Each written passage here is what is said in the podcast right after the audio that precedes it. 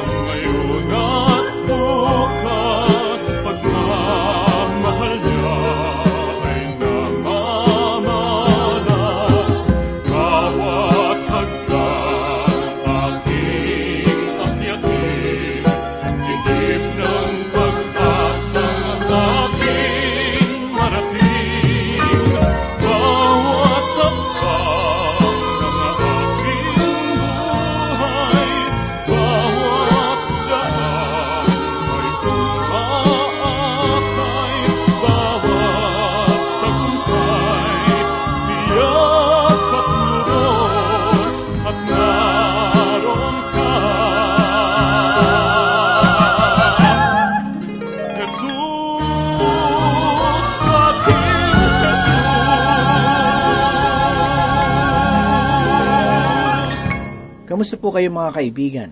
Sana po ay nasa maayos kayong kalagayan at handang makinig at matuto ng salita ng Diyos. Ako po si Pastor Dan Abangco, ang inyong tagapanguna. Tayo po ay mag-aral ng salita ng Panginoon. Ano ang pinakamatimbang na bagay sa inyong buhay? Paano mo ito pinangangalagaan? Kung haharap ka sa Diyos at susuriin niya ang iyong puso, anong mahalagang bagay kaya na hindi mo mabibitiwan ang kanyang makikita? Lahat tayo ay mayroong pinakaiibig na bagay sa buhay na ito. Kadalasan, ito ang naghahatid sa atin ng tagumpay, ngunit sa iba'y kalungkutan. Ngunit sa sandaling ang ating kakayahan, na pangalagaan ng ating minamahal ay nanghina, saan tayo huhugot ng lakas upang tayo ay muling lumaban. Ang paksa ng ating pagbubulay-bulay sa mga sandaling ito ay huling bahagi ng ating pag-aaral dito sa aklat ni Habakuk. Tutunghayan natin sa pagkakataong ito ang dakilang kasagutan na kanyang natuklasan sa panahon ng malaking katanungan at madilim na kalagayan. Ito ay ating matatagpuan sa ikatlong kabanata ng Habakuk talatang pito hanggang labing siyam. Nais ko pong simulang basahin ang ikapitong talata bilang ating uh, pagpapasimula. Ganito po ang sinasabi. Nakita ko ang mga tolda sa kusan na nasa pagdadalamhati. Ang mga tabing ng lupain ng Midyan ay nanginginig. Ang lugar ng kusan ay walang iba kundi ang Ethiopia. Kung ating matatandaan, si Moses ay nagpunta sa Midyan at nanatili ng maiksing panahon roon. Pinaniniwalaan ng ilang mga dalubhasa na si Moses bilang anak ni Paraon ay maaaring namuno ng isang pamamalakad patungong Ethiopia. Ang kaisipang ito ay maaaring hindi totoo sapagkat wala naman tayong matatagpo ang maliwanag na katibayan na natala sa banal na kasulatan. Magkagayon man, na nagsasabi sa ikapitong kabanata ng Aklat ng mga Gawa, talatang dalawampu at dalawang ganito, Tinuruan si Moises sa lahat ng karunungan ng mga Ehipsyo, at siya ay makapangyarihan sa kanyang mga salita at gawa. Ang sabi naman po sa Habakuk 3, talata 8 ay ganito, Ang iyong galit ay laban sa mga ilog, o ang iyong puot ay laban sa dagat, kapag ikaw ay sumasakay sa iyong mga kabayo, sa iyong karwahe ng kaligtasan. Ito ay pahayag na nauukol sa bansang Israel. Ang pangyayari ay nagpapaalala tungkol sa pagtawid ng mga Israelita sa pulang dagat at maging sa ilog Hordan. Ang Diyos ay hindi galit sa dagat at ilog. Ang dahilan ng kanyang himala ay para sa kaligtasan ng kanyang bayan. Ang sabi pa sa ikasyam na talata ay ganito, Hubad na nilantad mo ang iyong pana, ayon sa panunumpa na tungkol sa iyong salita. Sela, iyong nilagyan ng mga ilog ang lupa. Ipinakita ng Diyos ang kanyang kabutihan sa pamamagitan ng pagtupad sa kanyang pangako. Ang salitang sela dito sa talata ay mahalagang bigyang pansin sapagkat ito ay nangangahulugan ng masinsinang pakikinig sa salita ng Panginoon. Ang lupa na pinaliligiran ng maraming tubig ay nagpapakita kung paano hinati ng Diyos ang lupa at dagat. Dito pa man ay pinahayag na ng Panginoon kung ano ang anyo ng daigdig na bagamat nasa patalinghagang paraan ay mayroon namang tumpak ng pagsasalarawan. Pakinggan naman natin ang sinabi sa ikasampung talata. Nakita ka ng mga bundok at ang mga ito'y nanginig. Ang rumaragas ang tubig ay dumaan. Ibinigay ng kalaliman ang kanyang tinig at itinaas nito ang kanyang mga kamay. Noong si Moises ay umakyat sa bundok Sinai upang tanggapin ang kautusan ng Diyos, ang kapaligiran ay nayanig at ang mga Israelita ay napuno ng takot Silang lahat ay pawang hindi na nagnanais na makinig sa tinig ng Panginoon sapagkat sila ay mamamatay sa takot. Ang talatang ito ay larawan kung paanong pinalaya ng Diyos ang Israel sa pamamagitan ni Moises. Una sa lahat, ang Panginoon ay mayroong pangako kay Abraham at ito ay kanyang minabuti. Gayun din naman, ang Diyos ay gumawa ng pangako kay Moises tungkol sa kalayaang makakamit ng Israel mula sa ilalim ng bansang Ehipto. Ang pangakong ito ay kanya ring minabuti. Pinalaya ng Diyos ang Israel tulad ng kanyang sinabi. Ito ang mga gawang inihayag ng Panginoon sa pamamagitan ni Moises. At sa ating pagpapatuloy, matutunghayan natin sa ikalabing isang talata ang mga kamangha-manghang pagkilos ng Diyos sa pamamagitan ni Josue. Tulad ng aking nasabi noong una pa, ang mga pangalan ng mga gumanap na tauhan ay hindi binabanggit sapagkat ang sentro ng pahayag ay natutuon lamang sa Diyos. Basahin po natin ang sinasabi sa ikalabing isang talata. Ang araw at buwan ay tumigil sa kanilang mataas na lugar, sa liwanag ng iyong mga palaso. Sa liwanag ng iyong mga palaso, sila'y umalis, sa kislap ng iyong makinang na sibat ang pagtigil ng araw at buwan ay naganap sa pamamagitan ni Josue. Ang sabi sa talata, sa liwanag ng iyong mga palaso sila'y umalis, sa kislap ng iyong makinang na sibat. Ang pinakamaliwanag ng araw ay naging palaso laban sa kanilang mga kaaway. Sinasabi rin sa ikalabing dalawang talata ang ganito, Ikaw ay lumakad na may galit sa mga lipain. Iyong tinakpan ang mga bansa sa galit. Noong inilagay ng Diyos ang kanyang bayan sa lupang pangako, inalis niya mula sa lupaing ito ang mga Amorita dahilan sa kanilang mga kasamaan. Ang mga paganong ito ay namumuhay sa iba't ibang uri ng kahalayan at upang mapangalagaan ng Israel laban sa kanila, inalabas sila ng Panginoon mula sa lupain.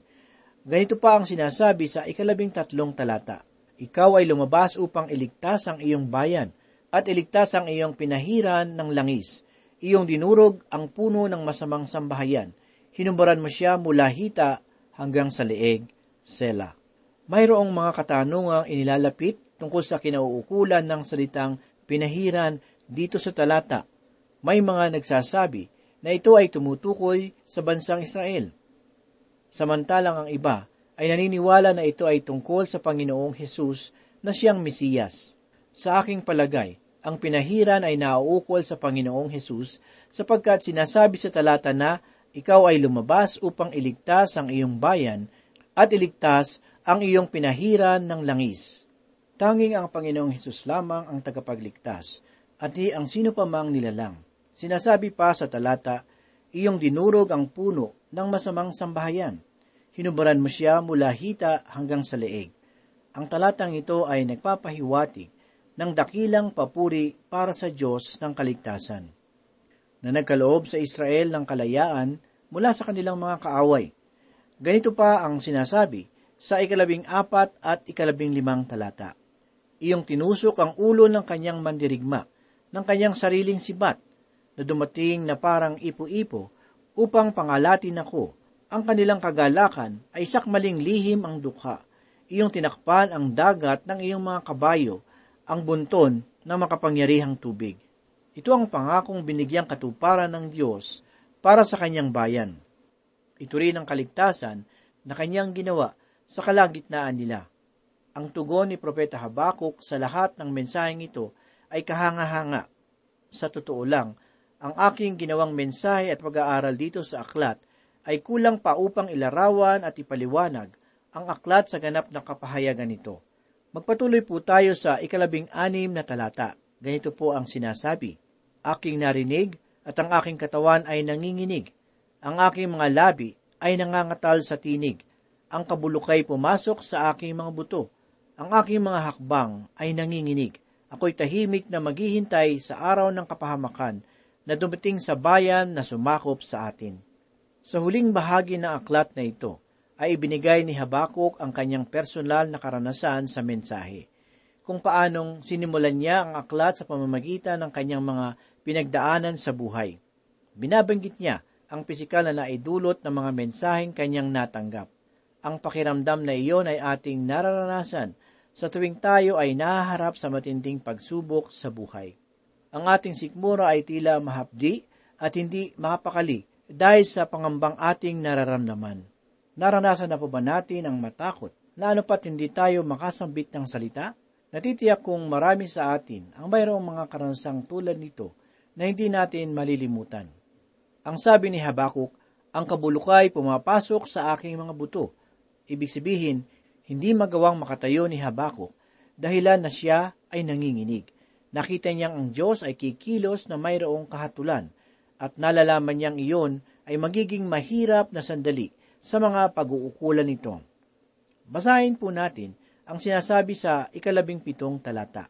Bagamat ang puno ng igos ay hindi namumulaklak, na magkakaroon man ng bunga sa mga puno ng ubas, ang olibo ay hindi magbubunga, at ang mga bukid ay hindi magbibigay ng pagkain.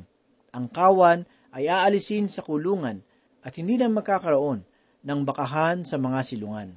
Nais ipabatid ni Habakuk na ang kahirapan sa kabuhayan at kalikasan ay pawang bunga ng kahatulan ng Diyos. Subalit sa kabila ng mga bagay na ito, ang propeta ay nakatagpo ng kanyang kaaliwan sa Panginoon.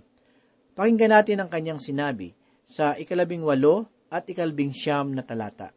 Gayunmay, magagalak ako sa Panginoon Ako'y magagalak sa Diyos ng aking kaligtasan. Ang Diyos ang Panginoon ay aking kalakasan. Ginagawa niya ang aking mga paa na gaya ng mga usa. Pinalalakad niya ako sa aking mataas na dako sa punong manunugtog na may panugtog na may kwerdas. Kaibigan, nais kong malaman mo na ang Diyos ang siyang ating kalakasan at kagalakan. Hindi ipinangako ng Panginoon ang kapayapaan at kasaganahan sa panahong ito na ating ginagalawan huwag tayong madaling padala sa mga aral at turong nagsasabing ang lahat ng bagay ay madali nating matatanggap sa pamamagitan ng pananalangin. Ang Diyos ay hindi nangako na pagyayamanin niya tayo sa salapi at mga material na bagay. Hindi rin siya nangako na tayo ay pagkakalooban niya sa panahong ito ng kalusugan at lahat ng bagay na ating asamin. Natagpuan ni Propeta Habakuk ang kasagutan sa lahat ng suliranin ng tao dito sa daigdig, at ang kasagutan iyon ay walang iba kundi ang Panginoong Diyos. Sa pasimula pa lamang ng aklat na ito, ay lumapit na si Habakuk sa Diyos upang ipahayag sa Panginoon ang kanyang malalim na katanungan sa buhay. Itinanong ni Habakuk sa Diyos kung bakit niya hinahayaan na magtagumpay ang kasamaan na hindi man lamang ito tila pinipigilan. Dahil rito, dinala ng Panginoon si Habakuk sa itaas ng tore upang doon niya makita ang dakilang panukala at gawain ng Diyos. Bunga nito, si Habakuk ay nagkaroon ng kapanatagan na lumakad na may pananalig sa Panginoon, sapagkat nalalaman niyang ang Diyos ay mayroong mabuti at takilang kasagutan. Kaibigan, ang Panginoon ang kasagutan sa iyong suliranin. Hindi kita kilala at hindi ko rin alam kung nasaan ka. Gayon may naninindigan akong Diyos lamang ang iyong pag-asa at kasagutan. Sa Kanya mo matatagpuan ang kapanatagan, sapagkat siya ay mayroong layunin sa iyong buhay at nais niyang ito ay maganap sa iyo. Ang sabi ni Apostol Pablo sa ikawalong kabanata ng Roma, talatang dalawampu at walo at dalawampu at siyam ay ganito. At nalalaman natin na sa lahat ng mga bagay ang Diyos ay gumagawa sa ikabubuti ng mga umiibig sa Kanya. Sa kanila ng mga tinawag alinsunod sa Kanyang layunin, sapagkat ang mga nakilala niya ng una pa ay itinalaga naman niya na maging katulad sa larawan ng kanyang anak, upang siya ay maging panganay sa maraming magkakapatid.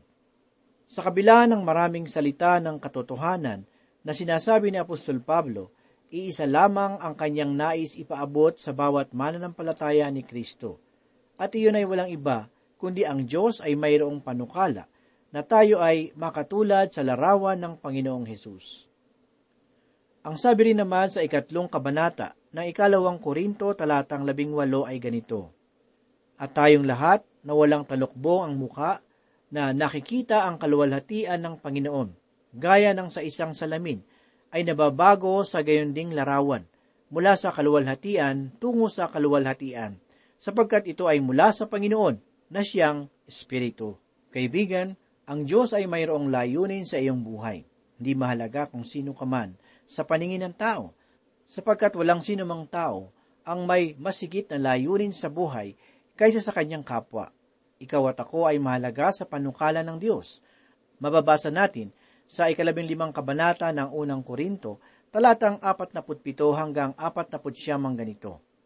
Ang unang tao ay mula sa lupa, isang taong mula sa alabok.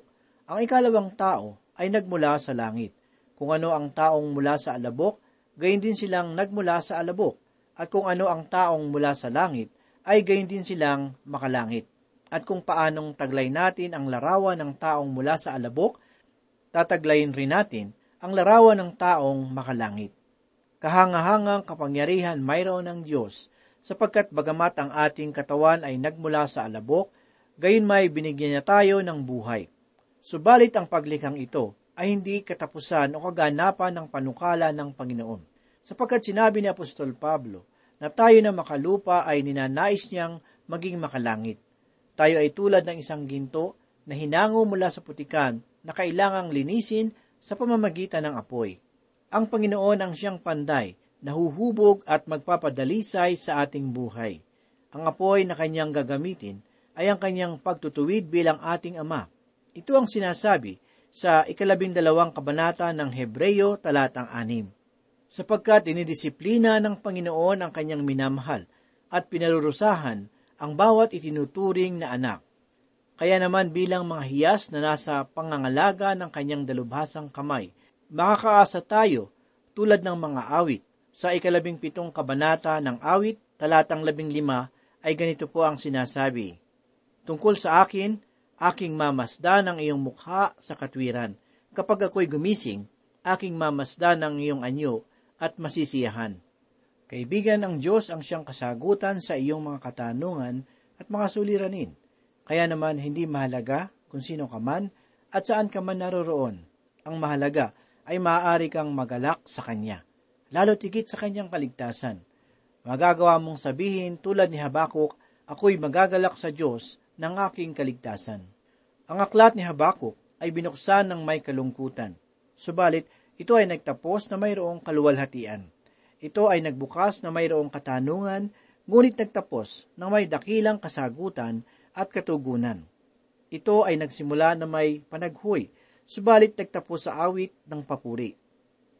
Naway ikaw at ako ay nakatagpo ng kaaliwan at kalakasan sa katotohanan ng banal na salita ng Diyos. Ang sabi ni Haring David sa ikaisandaan at ikalabing siyam na kabanata ng mga awit talatang dalawampu at apat ay ganito, Aking kasiyahan ang iyong mga patutuo, ang mga iyon ay aking mga tagapayo. Si David noong isinusulat niya ang pahayag na ito ay nasa gitna ng mabigat na pagsubok. Hindi lamang mga karaniwang tao ang kanyang mga kalaban, kundi maging mga pinuno ng kaharian. Gayunmay, sa kabila ng kanyang mga suliranin, kapansin-pansin na ang sagot sa kanyang mga problema ay ang salita ng Diyos. Ang sabi niya sa ikadalawampu at tatlong talata ay ganito, Bagamat ang mga pinuno ay umuupong nagsasabwatan laban sa akin, ang lingkod mo'y magbubulay-bulay sa iyong mga tuntunin. Ang pagpapalang dulot ng salita ng Diyos sa buhay ni David ay hindi lamang sa layuning malaman niya ang kalooban ng Panginoon. Ang banal na kasulatan ay nagsisilbiring kaaliwan sa kanyang puso sa oras ng kabagabagan. Kaya naman, tugon niya, aking kasiyahan ang iyong mga patotoo, ang mga iyon ay aking mga tagapayo. Ang salita na patotoo dito sa talata ay nagmula sa wikang Hebreyo na ang ibig sabihin ay saksi. Kay gandang pagmasdan, ang mananampalatayang buong giliw na nananalig sa salita ng Diyos. Sinasabi sa ikawalong kabanata ng Roma talatang labing anim na ang banal na espiritu ay nagpapatotoo sa ating espiritu na tayo ay mga anak ng Diyos. Kaya naman, ang patotoo ng banal na kasulatan sa tulong ng banal na espiritu ay napakayamang bukal na karunungan upang ang kalooban ng Panginoon ay ating maunawaan. Ito ang ating matalinong tagapayo at ang ating kaaliwan sa oras ng kalungkutan. Sinasabi sa ikalabing anim na kabanata ng Ebanghelyo ni Apostol Juan, talatang labing tatlo at labing apat ang ganito. Subalit kapag dumating na ang Espiritu ng katotohanan, papatnubayan niya kayo sa buong katotohanan, sapagkat hindi siya magsasalita ng mula sa kanyang sarili, kundi ang anumang bagay na kanyang marinig. Iyon ang kanyang sasabihin at kanyang ipapahayag sa inyo ang mga bagay na darating. Mula sa talatang ito ay malalaman natin kung paano kumikilos ang banal na espiritu sa pamamagitan ng salita ng Diyos. Siya ang nagpapahayag ng mga bagay ni Kristo at ipinapaunawa sa atin. Ang payo kung gayon na ipinagkalob sa atin ng ating tagapagligtas ay hindi kaibig-ibig sa sanlibutan, sapagkat ang mga bagay ni Kristo ay walang puwang sa kanilang puso. Ngunit para kay David, ang sabi niya, aking kasiyahan ang iyong mga patotoo. Ang mga iyon ay aking mga tagapayo. Bawat matalinong hari tulad ni David ay hindi gagawa ng anumang bagay nang hindi muna makikinig sa payo ng kanyang mga tagapayo. Noong si David ay naging hari na, siya ay mayroong dalawang kagalang-galang at mapagkakatiwalaang mga tagapayo na si Ahitopel at Husay. Ang ayon sa ikalawang Samuel, Kabanata 16, talatang 23 ay ganito. Nang mga araw na iyon, ang payong ibinibigay ni Ahitopel ay para na rin ang isang ang mga payong ibinibigay ni Ahitopel ay para na rin ang isang tao ay sumangguni sa salita ng Diyos. Kaya't lahat ng payo ni Ahitopel ay pinapahalagahan maging ni David o ni Absalom. Ngunit si Ahitopel ay naghimagsik kay David noong si Absalom na anak ng hari ay lumaban sa kanyang ama. Ito ang pinakaugat ng pangyayari kung bakit nasabi ni David sa Panginoon, Aking kasiyahan ang iyong mga patotoo ang mga iyon ay aking mga tagapayo. Sa kabila ng malungkot na pangyayari sa buhay ng hari, nagawa niyang ihayag sa Panginoon ang pagtitiwala sa kanyang salita. Sa ganito ring uri ng panahon na sambit ni Apostol Pablo, sa ikaapat na kabanata ng ikalawang Korinto, talatang labing apat hanggang labing walo ang ganitong mga pangungusap. na aming nalalaman na ang bumuhay sa Panginoong Hesus ay siya ring bubuhay sa amin na kasama ni Hesus at dadalhin kaming kasama niyo sa kanyang harapan, sapagkat ang lahat ng mga bagay ay alang-alang sa inyo upang ang biyaya habang parami ng parami ang mga taong naaabot nito ay magparami ng pagpapasalamat sa ikaluluwalhati ng Diyos. Kaya't kami ay hindi pinanghihinaan ng loob, bagamat ang aming panlabas na pagkatao ay nabubulok, ang aming panloob na pagkatao ay binabago sa araw-araw, sapagkat inihahanda tayo nitong magaan at panandaliang kapighatian para sa walang hanggan at di masukat na kaluwalhatian, sapagkat hindi kami tumitingin sa mga bagay na nakikita, sapagkat ang mga bagay na nakikita ay may katapusan, subalit ang mga bagay na hindi nakikita ay walang hanggan. Kaibigan, ang bukal ng ating kalakasan ay nagmumula sa salita ng Panginoon. Ang katotohanan ng inihanda niya para sa atin ang siyang dapat na magudyok sa ating buhay upang siya ay paglingkuran. At pagamat ang ating panlabas na pagkatao ay pinanghihina ng kasalukuyang kalungkutan, gayunmay ang kaluwalhatian na inihahanda sa atin ng Diyos ay hindi magwawakas. Kaibigan, gaano kahalaga sa iyo ang salita ng Panginoon? Saan at kanino ka unang lumalapit sa tuwing ang iyong buhay ay nililigid ng mga suliranin? Kanino ka tumatawag? Kaibigan, sanay ang mensaheng iyong napakinggan ay magsilbing mga tagapayo na maggagabay sa iyo sa tamang pamumuhay. Sana'y muling pinalakas ng Espiritu ng Diyos ang iyong kalooban. Ngunit higit sa lahat, dalangin ko sa Panginoon na naway matuon ang iyong puso at isipan kay Kristo Jesus na iyong tagapagligtas, sapagkat tanging siya lamang ang makapagtuturo sa iyo ng daan tungo sa kaharian ng Diyos. Ilagak mo nawa ang iyong buong pagtitiwala sa Kanya. Manalig at magtiwala tayo kay Kristo, ang ating maaasahang tagapagligtas, tagapayo, at kaibigan. Manalangin po tayo.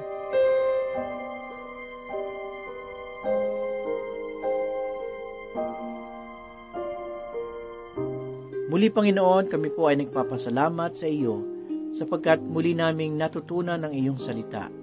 Salamat Panginoon dahil alam namin na ito po ay naging kalakasan at maging katibayan ng aming pananampalataya sa iyo. Tulungan mo po kami na maging mabuting patotoo sa bawat tao na aming makakalubilo. Marami pong salamat sa iyong mga salita. Ito po ang aming mga samot na langin sa pangalan ni Jesus. Amen.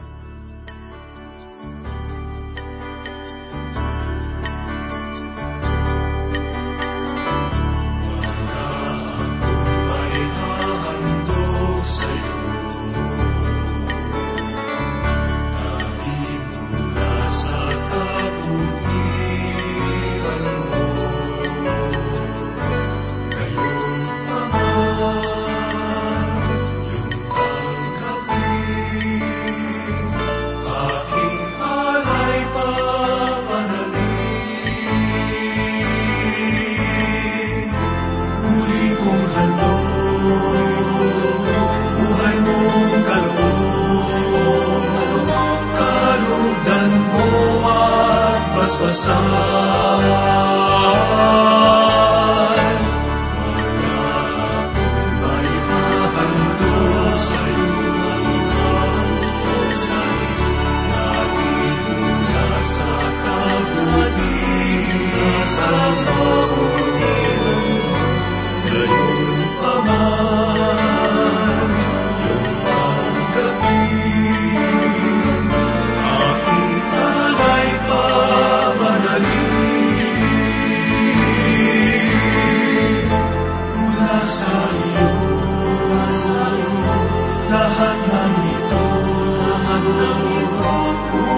ako'y pagharian mo.